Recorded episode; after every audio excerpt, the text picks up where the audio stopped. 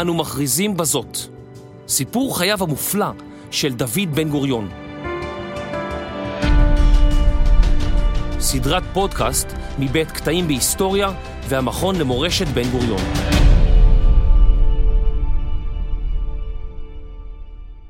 פרק ראשון, עלייה וגירוש.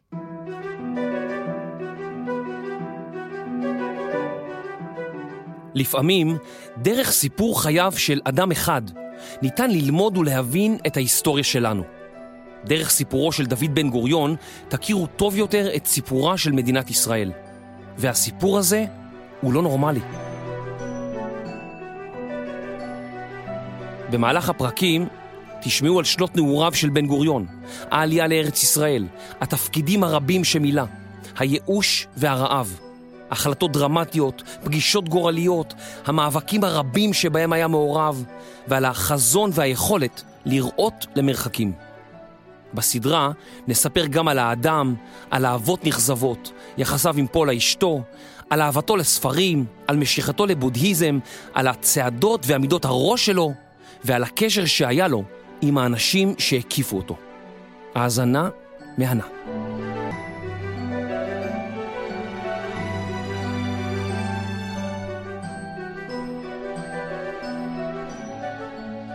שום דבר בילדותו של דוד יוסף גרין לא הצביע על גדולתו העתידית.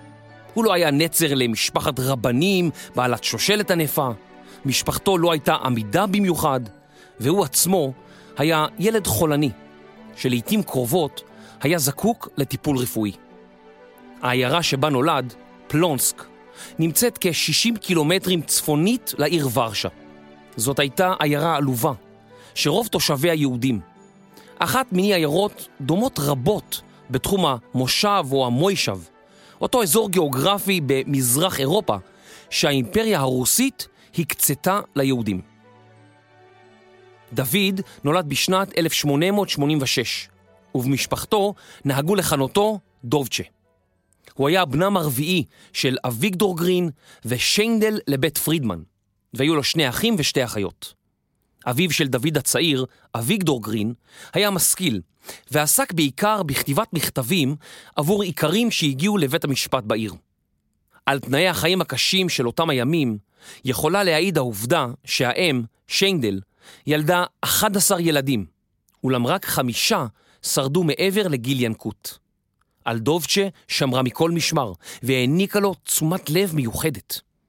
דוד הצעיר היה קשור לאמו קשר עז, ועולמו חרב עליו כאשר הלכה לעולמה, והוא בן 11. לימים הוא יכתוב, כשהייתי בן 11, אמא מתה בהרעלת דם בלידתה הילד ה-11, שנולד מת. הרבה הרבה לילות ראיתי את אמא בחלום, ושאלתי אותה, אמא, מדוע לא רואים אותך? והיא לא ענתה לי.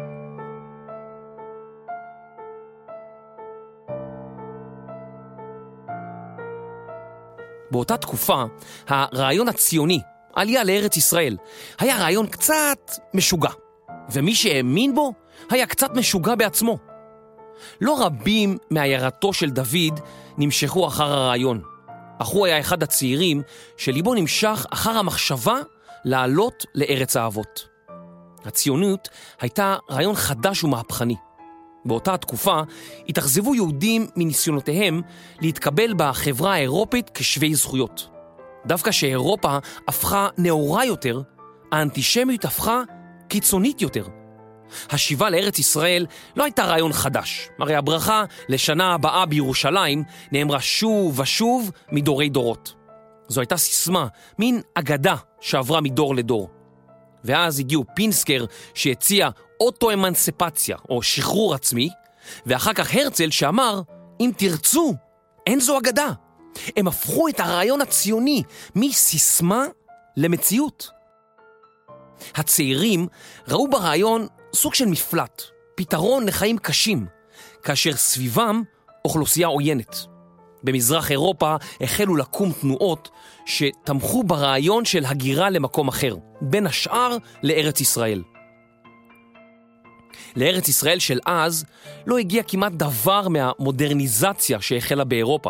התשתיות היו רעועות, חלק גדול מהתושבים היהודים נסמכו על כספי תרומות, והאימפריה העות'מאנית ששלטה באזור לא השקיעה בפיתוחו. אגודות רבות של תנועת חיבת ציון, התנועה שקראה לעלייה לציון של ימי התנ"ך, החלו לקום בעיירות יהודיות, ואביגדור גרין היה בין מקימי אגודת חובבי ציון בפלונסק. באחד הימים פשטה שמועה בעיירה כי הרצל, מבשר הציונות, ולרבים המשיח בכבודו ובעצמו מגיע לפלונסק. דוד הצעיר שהיה בן 11 סיפר כי הרצל היה גבר בעל תווי פנים נעים, שזקנו השחור המרשים גלש על חזהו. הבטתי בו מבט אחד וידעתי שאני מוכן ללכת בעקבותיו בו ברגע אל ארץ אבותיי. אבל דוד ראה את הרצל בתמונות. לפלונסק הוא לא הגיע.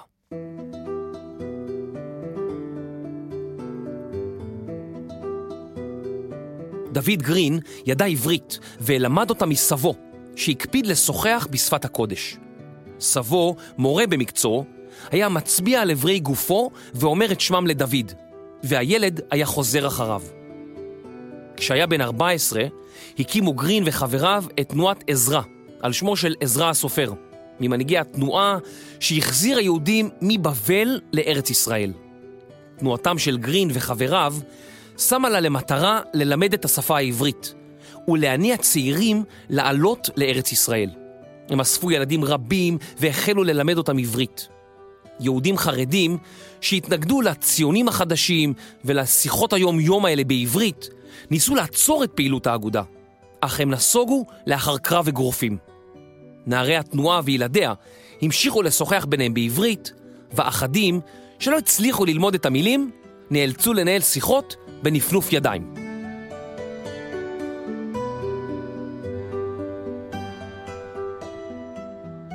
באותם הימים היו אפשרויות הלימוד ליהודי פולין מוגבלות, ומוסדות רבים בפולין האנטישמית סגרו את שעריהם בפני יהודים. אביו של דוד גרין שלח מכתב להרצל, וכתב לו כי אלוהים בירך אותו בבן חרוץ היודע עברית, פולנית וחשבון. אך מפאת היותו יהודי, נסגרים שערי בתי הספר בפניו. אביגדור ביקש לסדר לדוד מקום בספסל הלימודים בווינה, אך מכתבו נותר ללא מענה. השנים הבאות היו מטלטלות. בעקבות עלילת דם פרץ פוגרום בעיר קישינב, שבמהלכו נרצחו כ-50 יהודים. לא היה זה הפוגרום הראשון ולא האחרון, אך הוא היה אלים, קשה. העולם היהודי סער. לרבים התחברה לפתע העובדה כי צריך למצוא מקום מקלט ליהודים, ולא בעוד שבוע, אלא מחר. הרצל בספרו מדינת היהודים שאל, הצריכים אנו כבר להסתלק? ולאן? או שמא יכולים אנו עדיין להישאר? ולכמה זמן?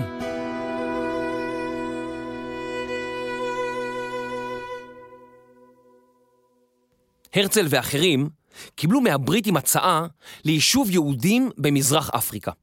הם הציעו לקדם את הרעיון כדי שיהיה מקלט לילה, מקום זמני עבור היהודים הנרדפים. רבים מאנשי התנועה הציונית הזדעזעו ממה שנתפס בעיניהם כוויתור על ארץ הקודש. בקונגרס הציוני קפצו נציגים על כיסאות, והיו אף שמרחו את פניהם בפחם, והחלו מרקדים ומקפצים כשהם חושפי שיניים צחורות ומשמיעים נעמות פראיות. יהודים רבים, וגרין ביניהם, הזילו דמעות כששמעו על הקרע בתנועה הציונית. הפילוג הפנימי בתוך התנועה גבה מהרצל מחיר נפשי כבד. הוא נפטר שנה אחר כך. חשיכה ואפלה ירדו על העולם היהודי. המשיח מת. אני הייתי מדוכא עד היסוד, סיפר גרין, כאילו חשך עולמי, וניטל אור חיי. לחברו, שמואל פוקס, כתב: אחי, לפני זה לא ידענו כל כך מה שיש לנו, כמו שאיננו יודעים עתה את החסר. לא יקום עוד איש נפלא כזה, המאחד בקרבו את גבורת המכבי עם מזימות דוד. אומץ לב רבי עקיבא, המת באחד, וענוות הלל. יפי רבי יהודה הנשיא ואהבת אש של רבי יהודה הלוי. רק פעם במשך אלפי שנים ייוולד איש פלאים כזה. כגודל הים, גודל אבדתנו.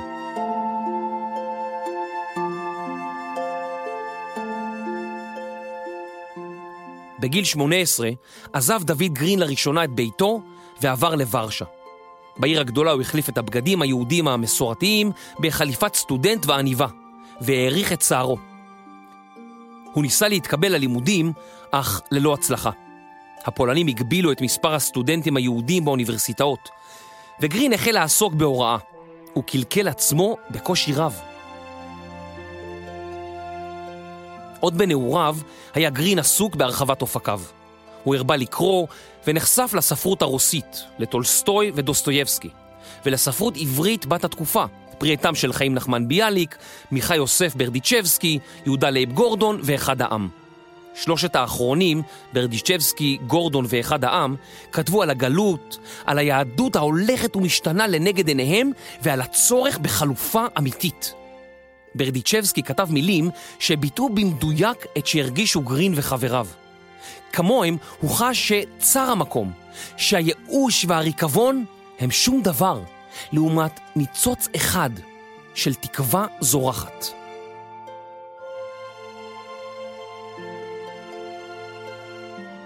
גרין וחבריו כתבו זה לזה אודות הרעיון הציוני. הם הרגישו שרוח חדשה, רעיון חדש, אמור לפרוץ קדימה, אך הם לא ידעו מהו או כיצד ניתן לממשו. נפשי אינה שלווה, כתב גרין באותם ימים.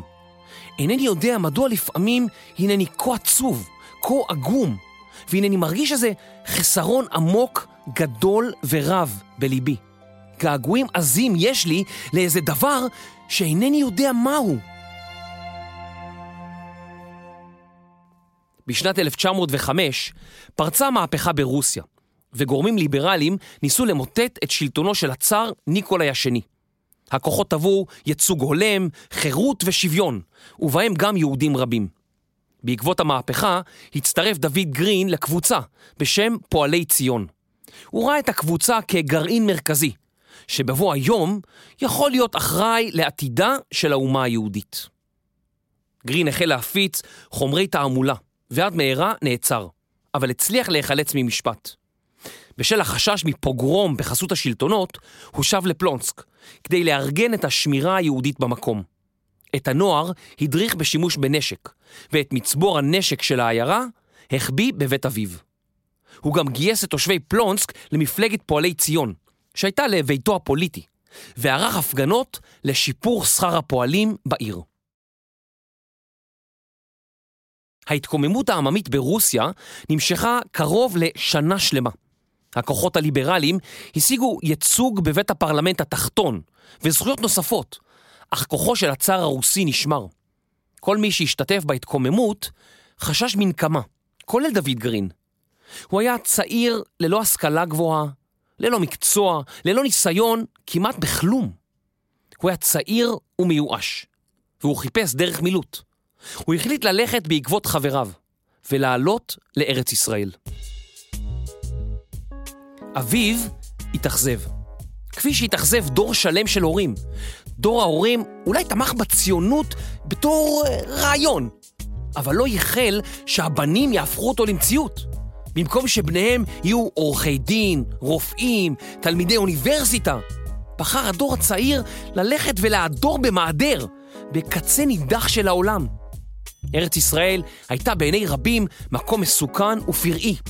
מקום מוזנח ומלא מחלות ומגפות. בצדק, הורים רבים חששו לגורל ילדיהם.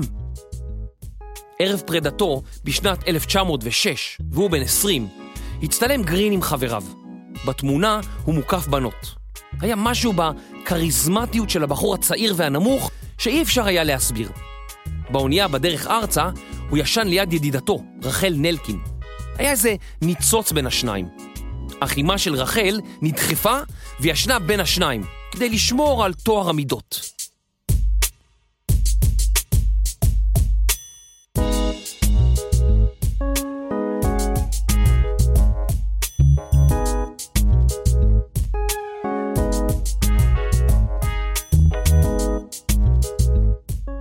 משעגנה האונייה בנמל יפו, הוא ירד ממנה בהתרגשות. הנה הוא דורך באותו מקום שעליו חלם מילדות. קשה להעביר את התחושה שאחזה בעולים באותם רגעים שדרכו פעם ראשונה על אדמת ארץ ישראל. גרין לא נשאר ביפו, אותה תיאר כגרועה מפלונסק, והוא מיהר להגיע למושבה העברית פתח תקווה, אם המושבות. לימים, כאשר יזכור את ימי חייו, יאמר שהיה זה היום המאושר בחייו. ואותו לילה, לילי הראשון על אדמת המולדת, נחתם בליבי בגיל ניצחון. ער הייתי כל אותו הלילה, משן ליל ראשון בארץ. הריני בארץ ישראל, בכפר עברי, בארץ ישראל. תוך זמן קצר הוא שלח גלויה לאביו, באומרו שהוא חזק, בריא ומלא אמונה, והחל לעבוד כפועל חקלאי בפתח תקווה.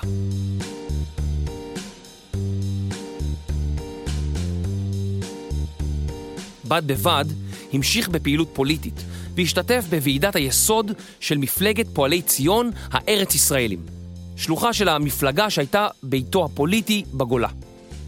דוד גרין, עולה חדש ורק בן 20, נבחר ליושב ראש הוועידה. היה בו להט, פרקטיות וחזון שראה למרחקים, לעתים יותר מכל חבריו.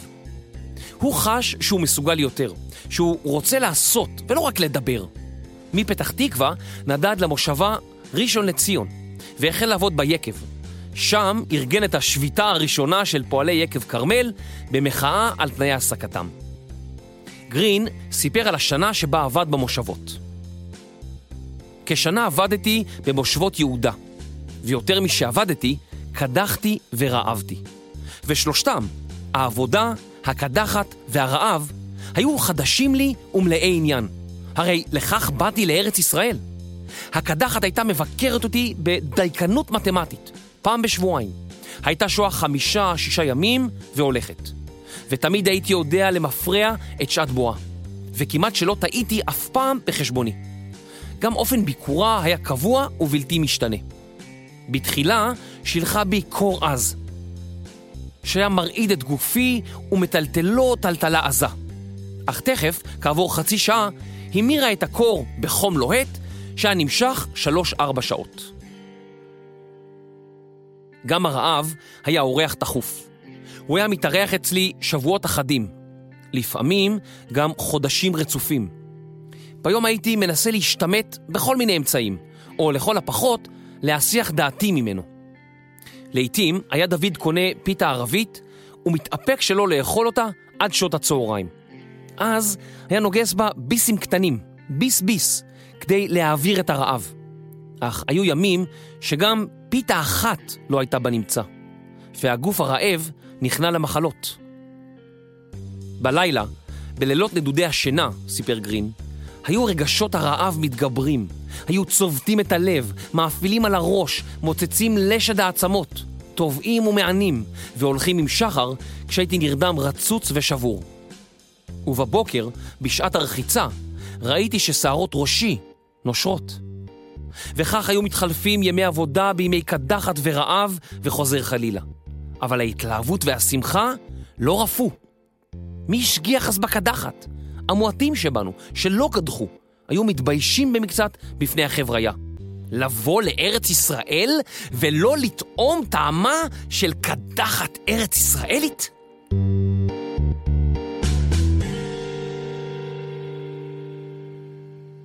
גרין לא כתב לאביו על מצבו הקשה, אך מפלונסקאים אחרים הגיעו השמועות לאביגדור גרין. האב המודאג שלח לבנו עשרה רובלים וביקש ממנו לשוב לפלונסק. דוד כתב לאביו כי הוא מודה לו, אך הכסף אינו נחוץ. במכתבו שלח את עשרת הרובלים בחזרה לאביו וכתב לו כי אין לו כל צורך בהם. דוד גרין לא היה בעל תואר או בעל השכלה גבוהה, לא היה לו מקצוע, והוא לא בא ממשפחה מיוחסת. אבל היה בו דבר אחד שלא היה כמעט לאיש. הוא לא ידע להיכנע, הוא אף פעם לא הרים ידיים. הוא לא ויתר גם ברגעים הקשים ביותר. הוא היה בלתי מוכנע. וזו הייתה תכונה חשובה מאין כמוה לפני 110 שנים, בארץ ישראל של 1908.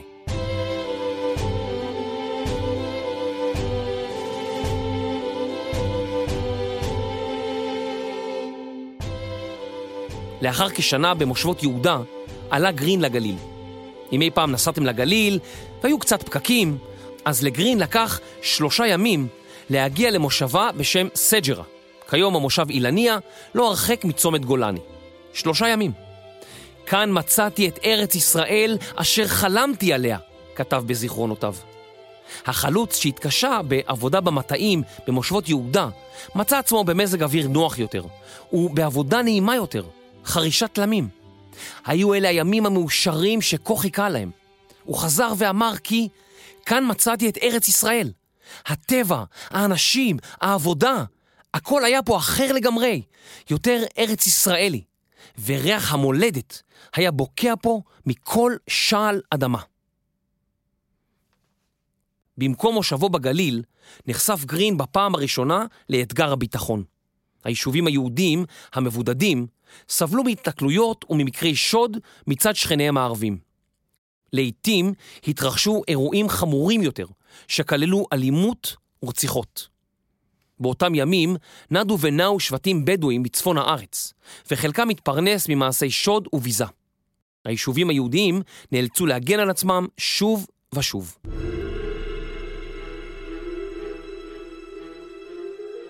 בתחילה הופקדה השמירה על יישובים יהודיים בידי שומרים צ'רקסים מנוסים, אך המתיישבים היהודיים שאפו לשנות את המצב.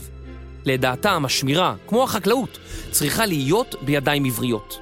ובשנת 1907 הקימו כמה חברי מפלגת פועלי ציון את ארגון השמירה בר גיורא. הארגון עלה לגליל, לסג'רה, וניסה לשכנע את מנהל החווה לתת בידיו את השמירה. המנהל התלבט. באחד הלילות גנבו את סוסו של מנהל החווה, ומשגילה כי השומר הצ'רקסי ישן שנת ישרים, הפקיד המנהל את השמירה בידי היהודים. מפעם לפעם הצטרף גרין לשומרים, ואף היה מעורב בתקריות אלימות, שבהן נהרגו אחדים מחבריו. גרין כתב, לא פעם אחת יהיה עלינו להקריב קורבנות בעד חירות עמנו בארצנו, כי לא ביום אחד ייוולד עם. לאחר מספר שנים הפך ארגון בר גיורא לארגון השומר. גרין לא נתקבל כחבר בארגון, מפני שאנשי השומר לא חשבו שהוא מתאים. מפוזר וחולמני היה, מרחף בעולמות אחרים, ולא ניכרו בו כלל תכונותיו של איש נשק, אמרו עליו. גרין נעלב עד עמקי נשמתו. באותם שנים ניסה דוד לשכנע את משפחתו לבוא לארץ. הוא כתב לאחיינו בנימין שהוא צופה שיהיה שובב עברי. הוא המשיך לכתוב למשפחתו מכתבים מפורטים ביותר, ולמרות שהראו עניין, הם לא עשו שום דבר מעבר לכך. דוד כעס וכתב להם כי אולי יש להם חשק להגיע לארץ ישראל, אבל אין להם אומץ. הוא סיים את מכתבו בבקשה שיפסיקו לבלבל לו במוח. לאחר זמן מה, עבר לעבוד כפועל בזיכרון יעקב.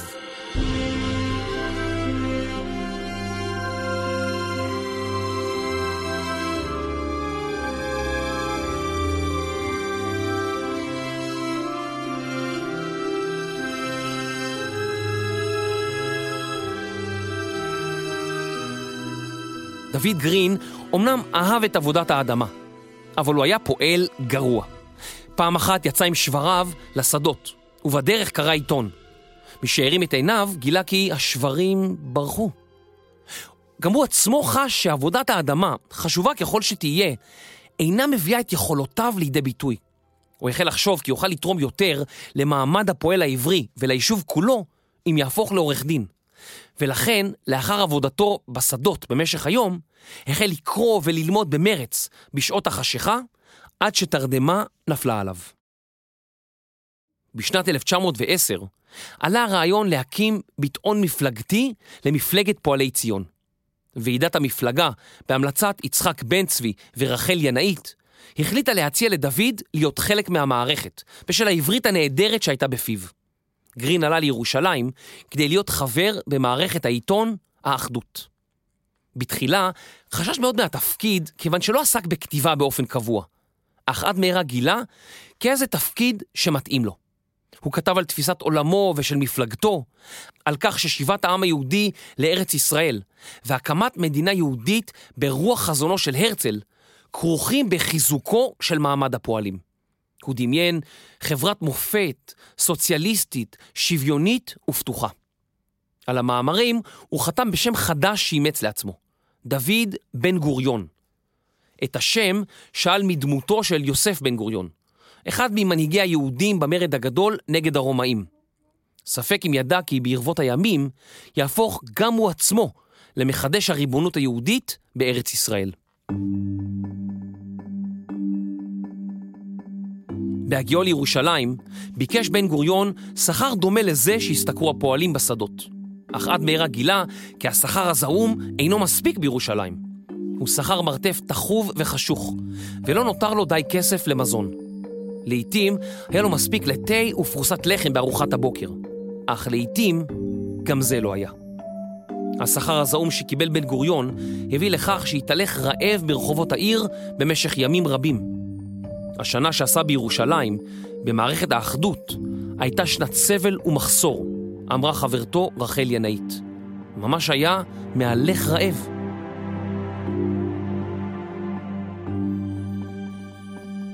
באותה תקופה נשבו רוחות של שינוי באימפריה העות'מאנית, וקבוצת מהפכנים החלה לאיים על שלטונו של הסולטן.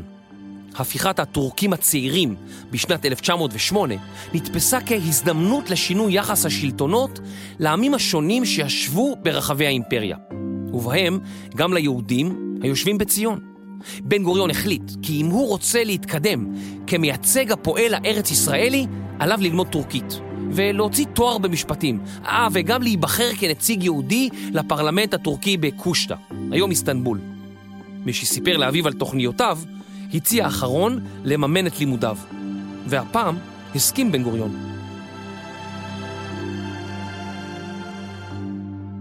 בדרכו לאיסטנבול, בסוף שנת 1911, עצר בעיר הנמל סלוניקי שביוון. העיר הייתה שייכת לאימפריה העות'מאנית, והתגוררו בה יהודים רבים, חלקם אף עבדו בעבודות כפיים בנמל. בן גוריון למד טורקית אצל מורה פרטי והתכונן לבחינות הקבלה לאוניברסיטה. אמנם השנים בירושלים לא עשו לו טוב והוא היה חולני ובודד, אך הוא המשיך ללמוד והתגלה כאשף בלימוד שפות. בקיץ 1912 הוא השיג תעודת בגרות מזויפת וניגש לבחינות הכניסה לאוניברסיטה. גם בן גוריון וגם חברו, יצחק בן צבי, אחד ממנהיגי מפלגת פועלי ציון, התקבלו ללימודים.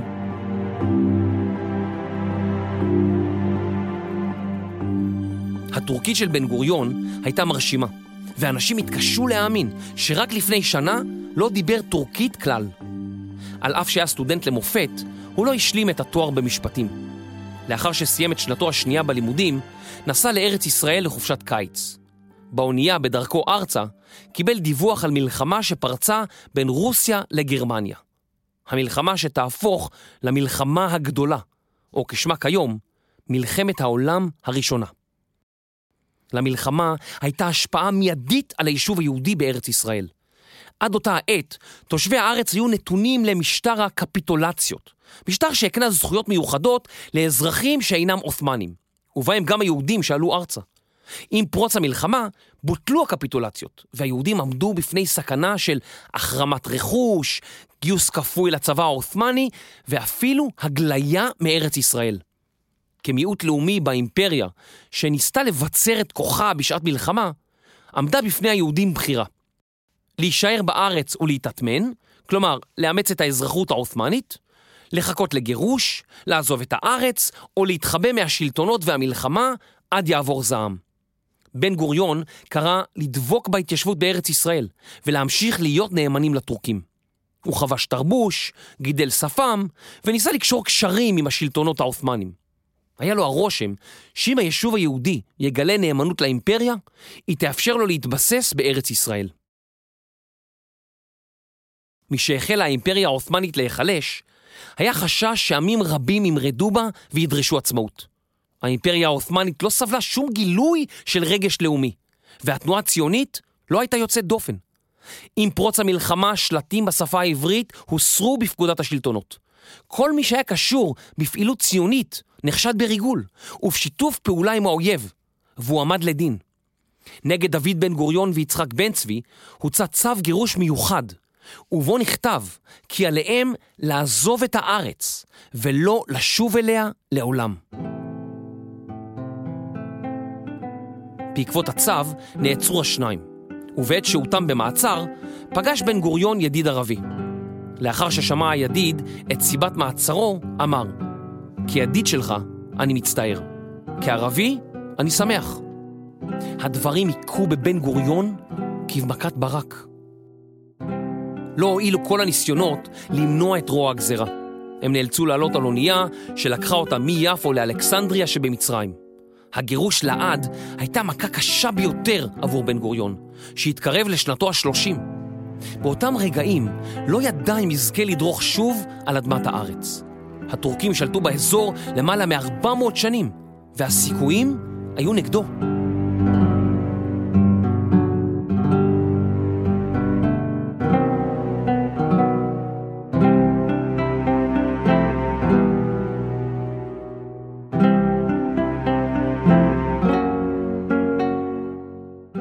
יהודים רבים שגורשו מהארץ בתקופת המלחמה ישבו במחנה פליטים שהוקם עבורם על ידי הבריטים, מחוץ לעיר אלכסנדריה שבמצרים. בן גוריון ובן צבי החליטו שלא להישאר במחנה, אלא שמו פעמיהם לניו יורק, כדי לשכנע צעירים רבים לעלות לארץ ישראל. לא ידענו מתי נשוב לארץ, אמר בן גוריון, אך רצינו שכאשר נחזור, יבוא עמנו צבא שלם של חלוצים.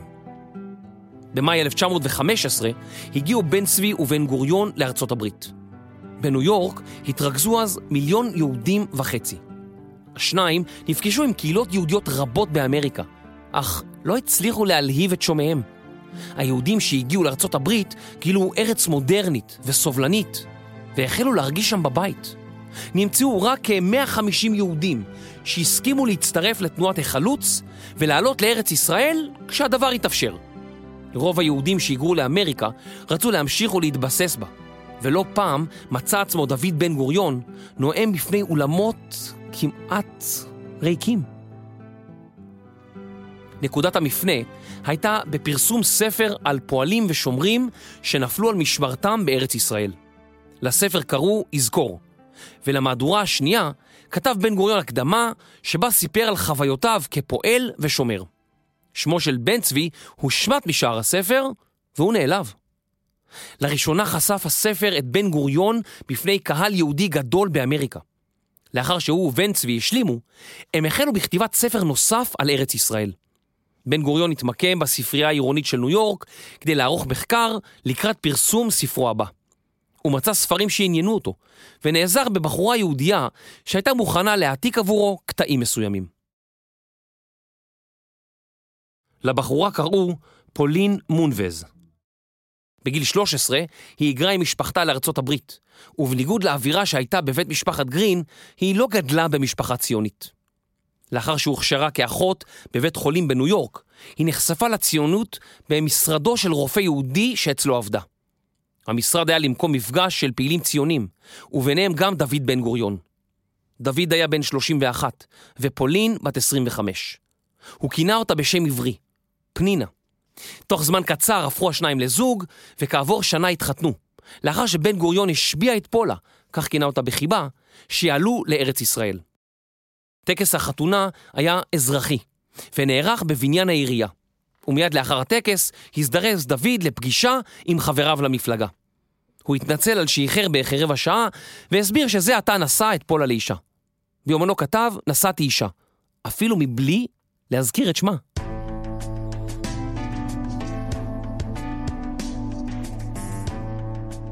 היה ברור למן הרגע הראשון שהזוגיות ביניהם לעד תהיה במקום השני, אחר המשימות הלאומיות שבן גוריון לקח על עצמו.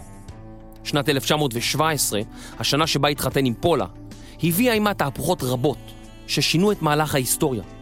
האימפריה העות'מאנית נחלה מפלה צבאית, והצבא הבריטי התקדם בכיוון ארץ ישראל. ארצות הברית הצטרפה למערכה. ברוסיה פרצה מהפכה, שמוטטה סופית את שלטון הצאר. והביאה לעליית הקומוניזם. בשני בנובמבר 1917 ניתנה הצהרת בלפור, שהכתה גלים ברחבי העולם היהודי. הגדולה שבמעצמות, אשר חיל צבא הולך ומתקרב לשערי ירושלים, הכריזה רשמית על ייסוד בית לאומי לעם העברי בארץ ישראל, כתב בן גוריון בעקבות ההצהרה. אולם הוא ידע שאין די בהצהרה כדי להשלים את המלאכה. הוא הוסיף, אין ארץ נקנית לעם, אלא בייסורי עבודה ויצירה, מאמצי בניין והתיישבות. אנגליה הגדילה לעשות. היא הכירה בקיומנו כאומה פוליטית ואישרה את זכותנו לארץ. העם העברי בעצמו חייב להפוך זכות זו לעובדה חיה וקיימת. חייב בגופו ובנפשו, בעונו ובעונו, להקים את ביתו הלאומי ולבצע את גאולתו הלאומית עד תומה.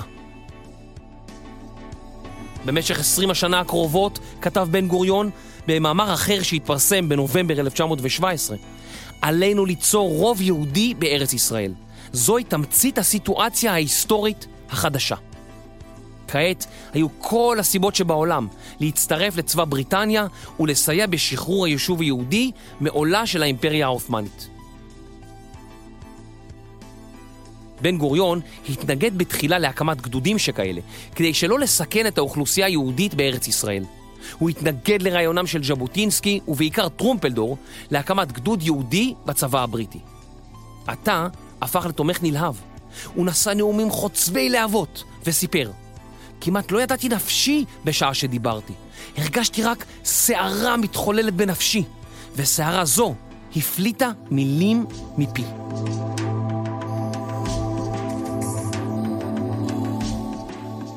פולה, שהייתה בחודש הרביעי להריונה, פרצה בבכי כשסיפר לה על כוונותיו. היא ידעה כי אין לדעת מתי יתראו שוב, אם בכלל. בן גוריון נסע לקנדה, חלק מהאימפריה הבריטית באותן שנים, והתגייס לגדוד 39 של קלי המלך, עם עוד כ-5,000 מתנדבים. זה היה אחד מהגדודים העבריים, אותן יחידות בצבא הבריטי שהוקמו במיוחד עבור מתגייסים יהודיים. הגדודים העבריים היו למעשה המסגרת הצבאית היהודית הראשונה בעידן המודרני. בסמל הגדודים הופיע סמל המנורה, ועל מדי החיילים נרקם מגן דוד. זו הייתה הפעם הראשונה שבן גוריון לבש מדים. הוא היה נפעם מהזכות שנפלה בחלקו, להיות בין משחררי ארץ ישראל. כשהרימה האונייה עוגן, הפליג בן גוריון בלב כבד, בידיעה שהוא משאיר מאחור את אשתו, אהרה.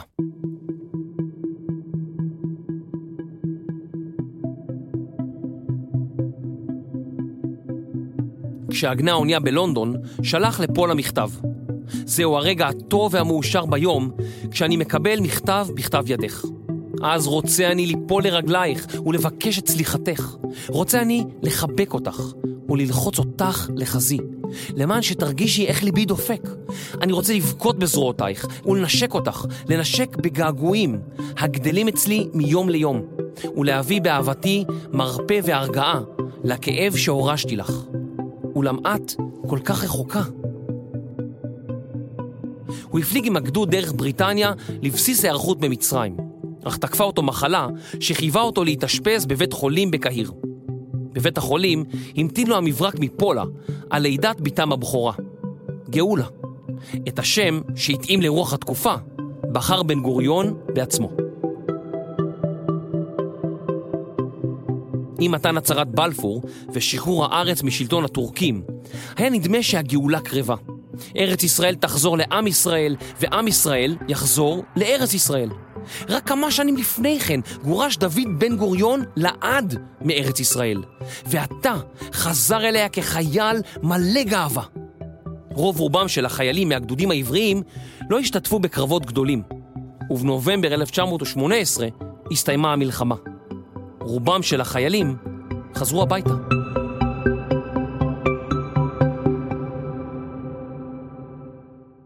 עתה ידע בן גוריון כי מתחילה המלאכה האמיתית, הסבוכה והמפותלת של הקמת היישוב היהודי מחדש. מלחמת העולם הראשונה מוטטה רבות מהתשתיות שהונחו בשנים הראשונות של הציונות המעשית. מושבות קרסו, עולים ירדו, רבים איבדו את חייהם במלחמה וברעב הכבד שפשה בארץ במהלכה. והנזק היה אדיר. זו הייתה הזדמנות עבור בן גוריון להקים מסגרת חדשה לפועלים בארץ.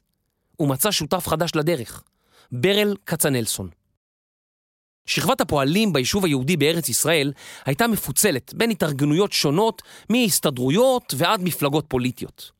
עוד בימיו הראשונים בארץ ישראל, טען בן גוריון כי אין הצדקה לכך, ועל הפועלים להתאחד במסגרת אחת שתגדיל את כוחם ואת יכולתם לכונן את הבית הלאומי. את ההשקפה הזו ביטא גם ברל כצנלסון.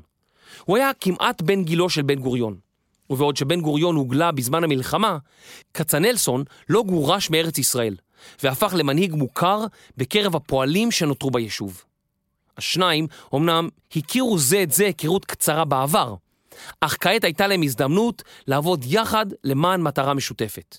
הקמת מסגרת מאוחדת לפועלים.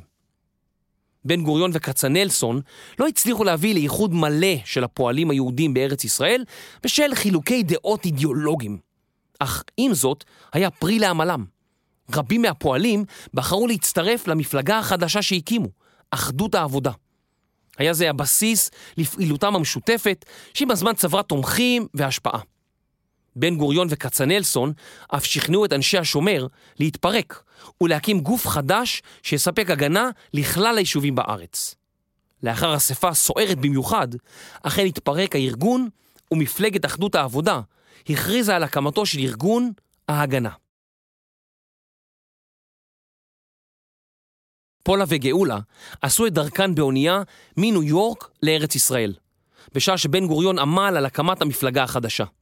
המשפחה התאחדה לאחר שמונה חודשים תמימים. בן גוריון התמסר לפעילות פוליטית ונדד ברחבי הארץ כאחוז תזזית. המשפחה עוד לא הספיקה להתמקם וכבר הוטלה על בן גוריון משימה חדשה, לצאת לשליחות בבריטניה.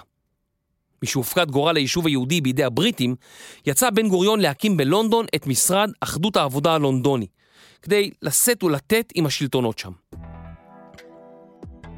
בינתיים נמשכו המאמצים בארץ להקים גוף על-מפלגתי שיאחד את כל הפועלים, ומאמצים אלו הובילו להקמת ההסתדרות הכללית של העובדים בארץ ישראל. הסתדרות, לעזור להם להסתדר. השליחות של בן גוריון בבריטניה לא צלחה, אך בינתיים נולד לבני הזוג ילדם השני, עמוס. בן גוריון החליט לבקר בפלונסק יחד עם משפחתו. זו הייתה הזדמנות עבור פולה להכיר את משפחת בעלה. תוך זמן קצר החל בן גוריון בנסיעות עבודה, בעוד פולה והילדים, גאולה ועמוס, נותרו עם משפחת גרין. בין פולה לבין משפחתו של דוד, קרובי המשפחה החדשים שלה, התרבו המתחים. היא התרגלה לרמת החיים בניו יורק, והתקשתה להשלים עם התנאים הירודים שבהם חיה המשפחה בפלונסק, ועוד לבדה. תארו לכם שמישהו היה מעביר אתכם מניו יורק לפלונסק.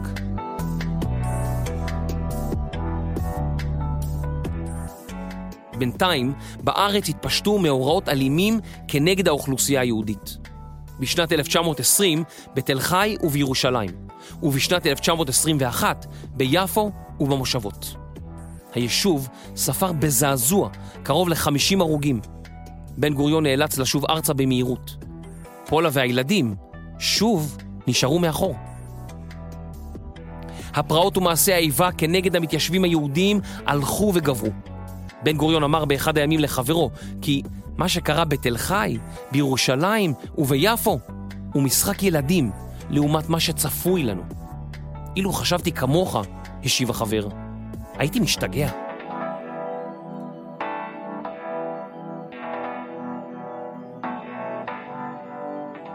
עם חזרתו של בן גוריון לארץ ישראל, החלה תקופה חדשה בחייו. בשנת 1921, בגיל 35, נבחר למזכיר ההסתדרות הכללית של העובדים בארץ ישראל. המזכיר היה למעשה כמו מנכ"ל. הארגון היה קטן יחסית, לא דומה לקונגרס הציוני המכובד, וחבריו היו כמה אלפי פועלים עניים, בלויים ורעבים ללחם. לא, לא בתור מטבע לשון. אנשים שגרו כאן בתקופות שונות לפני פחות ממאה שנה, באמת היו רעבים ללחם. אבל בן גוריון לא שם למספרים, אלא הביט רחוק. בדמיונו הוא ראה כיצד הארגון הקטן והצנוע יהפוך למכשיר העיקרי בגאולת הארץ. הוא התעקש להעביר את מטה המשרד לירושלים, ואפילו ירד לדחוף את המשאית שהביאה אותו אל העיר. לאור הצמצום בו חי, הוא חלק חדר עם חבר. ומכיוון שהייתה רק מיטה אחת, ישנו בתורות. לילה אחד זה על המיטה, והאחר על הרצפה, ולהפך. השכר שקיבל בן גוריון היה זעום. הוא שלח את מרביתו לפולה ולילדים. בגרושים שנשארו לו, החל לרכוש ספרים בכמויות אדירות, ולבלוע אותם זה אחר זה. עד מהרה היו ברשותו קרוב לאלף ספרים. בן גוריון אף החל ללמוד יוונית, כדי לקרוא את אפלטון בשפת המקור. הוא מיעט לצאת לאירועים חברתיים, והיה קורא וקורא, כדי להשביע את רעבונו לידע. הרעב הזה הפך לטירוף, וחברים רבים בהסתדרות נשאו עיניהם אל בן גוריון הנמוך.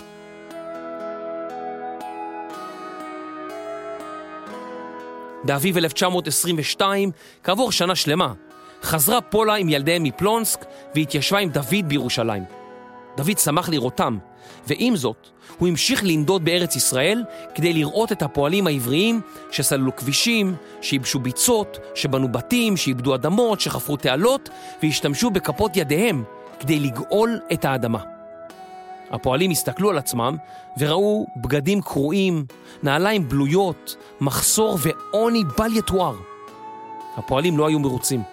רבים מהם עבדו תמורת משכורת רעב. לחלקם לא היה כסף לקנות בגדים או נעליים, והם הסתובבו בבגדים קרועים ויחפים. וכמעט כולם היו רעבים בתקופה זו או אחרת. אך בן גוריון ראה משהו אחר לגמרי. הוא נסע לחוץ לארץ, לפגישות ולכנסים. התרוצץ בכל רחבי הארץ, נפגש וטיפל בענייני הפועלים שסללו כבישים, ייבשו ביצות או חרשו תלמים. הוא טיפל בשביתות פועלים, רב עם פקידי מנדט בריטים, ונאם ארוכות בוועידות פועלים. בן גוריון האמין בצדקת דרכם של החלוצים, והדבר העניק לו כוח או מוטיבציה כמעט בלתי אנושיים. אך השעות הארוכות התישו אותו, ופעמים רבות נפל למשכב, חולה. לעתים אף הידרדר מצבו, ואפילו היה חשש לחייו. כשהיה בן גוריון מתלהב, מתרגש או חרד, היה חומו עולה, ולעיתים הוא בקושי תפקד.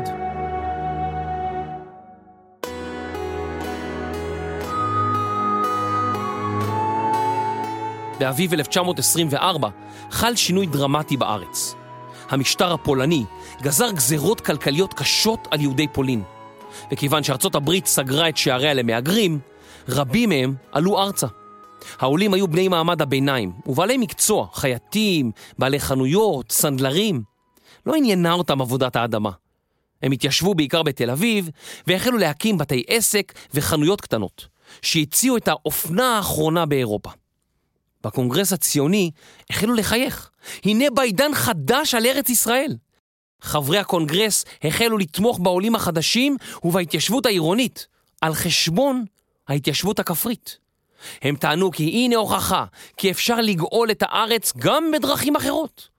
בן גוריון, חיים ויצמן ומנהיגים אחרים טענו כי אי אפשר להגשים את הציונות על ידי עסקים רווחיים.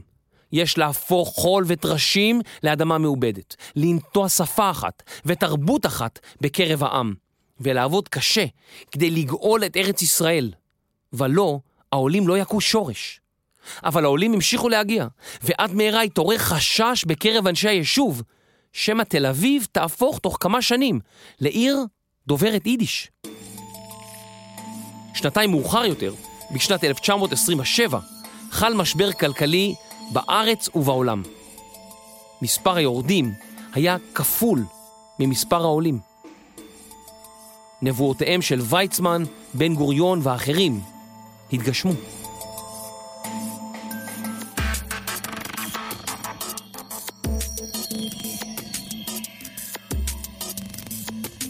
באחת ההצהרות שהתקיימו באותם ימים של משבר כלכלי, הגיע בן גוריון לנאום.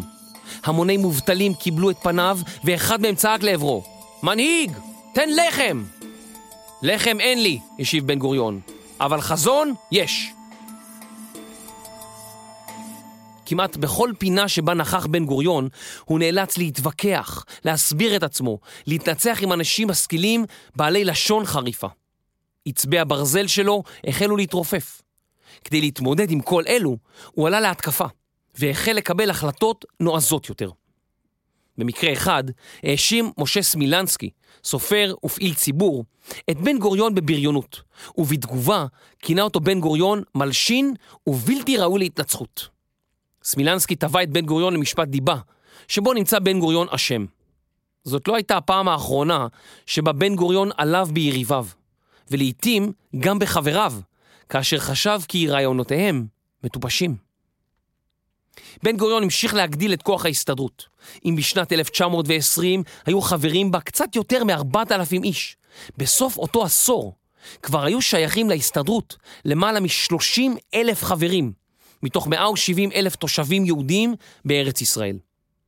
באותם ימים הבין בן גוריון כי לתנועת הפועלים אין מספיק השפעה בקונגרס הציוני. הוא הבין כי העזרה הגדולה ביותר לתנועה החלוצית ולעובדי הכפיים בארץ ישראל תהיה אם יצליח להפוך אותה למרכיב חשוב בהנהגה הציונית העולמית. בן גוריון המשיך בפעילותיו בחו"ל, גם כאשר תקציבו היה דל ביותר. לפעמים הוא נתקע מחוץ לארץ, עד אשר נשלח אליו כסף לנסיעות חזרה. בשנת 1929, באחת מנסיעותיו, הגיעו לאוזניו שמועות על פרעות ומהומות שפרצו בארץ. במשך מספר שבועות התנפלו קבוצות של ערבים על יישובים יהודיים. בחברון נערך טבח המוני, ולמעשה התחסלה הקהילה היהודית בעיר האבות. למעלה מ-130 יהודים נרצחו במאורעות הללו, וכ-300 נפצעו. מהערבים נהרגו גם הם בפרעות. רובם ככולם מידי כוחות הביטחון הבריטים. המאורעות הידועים כמאורעות תרפ"ט הביאו את בן גוריון להבנה שהתנועה הלאומית הערבית בארץ ישראל לא תשלים עם שאיפותיה של התנועה הציונית. בנוסף, אם בתחילה חשב לרתום את יהדות ארצות הברית למימון מקומות עבודה חדשים ולהגברת קצב העלייה, עתה היה מצב שונה. בעקבות מפלה כלכלית בארצות הברית, שזכתה לכינוי השפל הגדול, העולם כולו נקלע למשבר כלכלי חמור. עתיד התנועה הציונית בארץ ישראל הפך בן לילה לוט בערפל.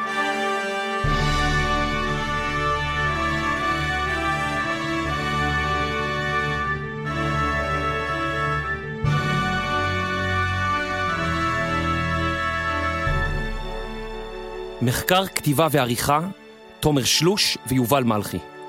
עריכת לשון ותוכן, דינה בר מנחם. הקלטה ומיקס, אופיר גל ואסף רפפורט. מגיש, יובל מלכי. מפיק ראשי, רני שחר. הפרק הוקלט באולפני סוף הסטודיו. הפקה, קטעים בהיסטוריה והמכון למורשת בן גוריון. תודה לכל האנשים שהשתתפו במחקר, העירו הערות ועזרו לנו להפיק את הסדרה המיוחדת הזאת. תודה למכון למורשת בן גוריון, לדפנה ארבל, לאיתן דוניץ, לדוקטור גלעד גופר, למירי פלמח, לדינה בר מנחם, לגלעד זיו ולארז לידור. ותודה גדולה לכם, המאזינים. אני ממליץ לכם לבקר בחום בצריף בן גוריון, שהוא למעשה לא בדיוק צריף, אלא קומפלקס שלם, בו תוכלו למצוא משחקים אינטראקטיביים, חדר בריחה, סרטוני אנימציה, הזדמנות להצטלם עם בן גוריון ועוד. מומלץ ביותר.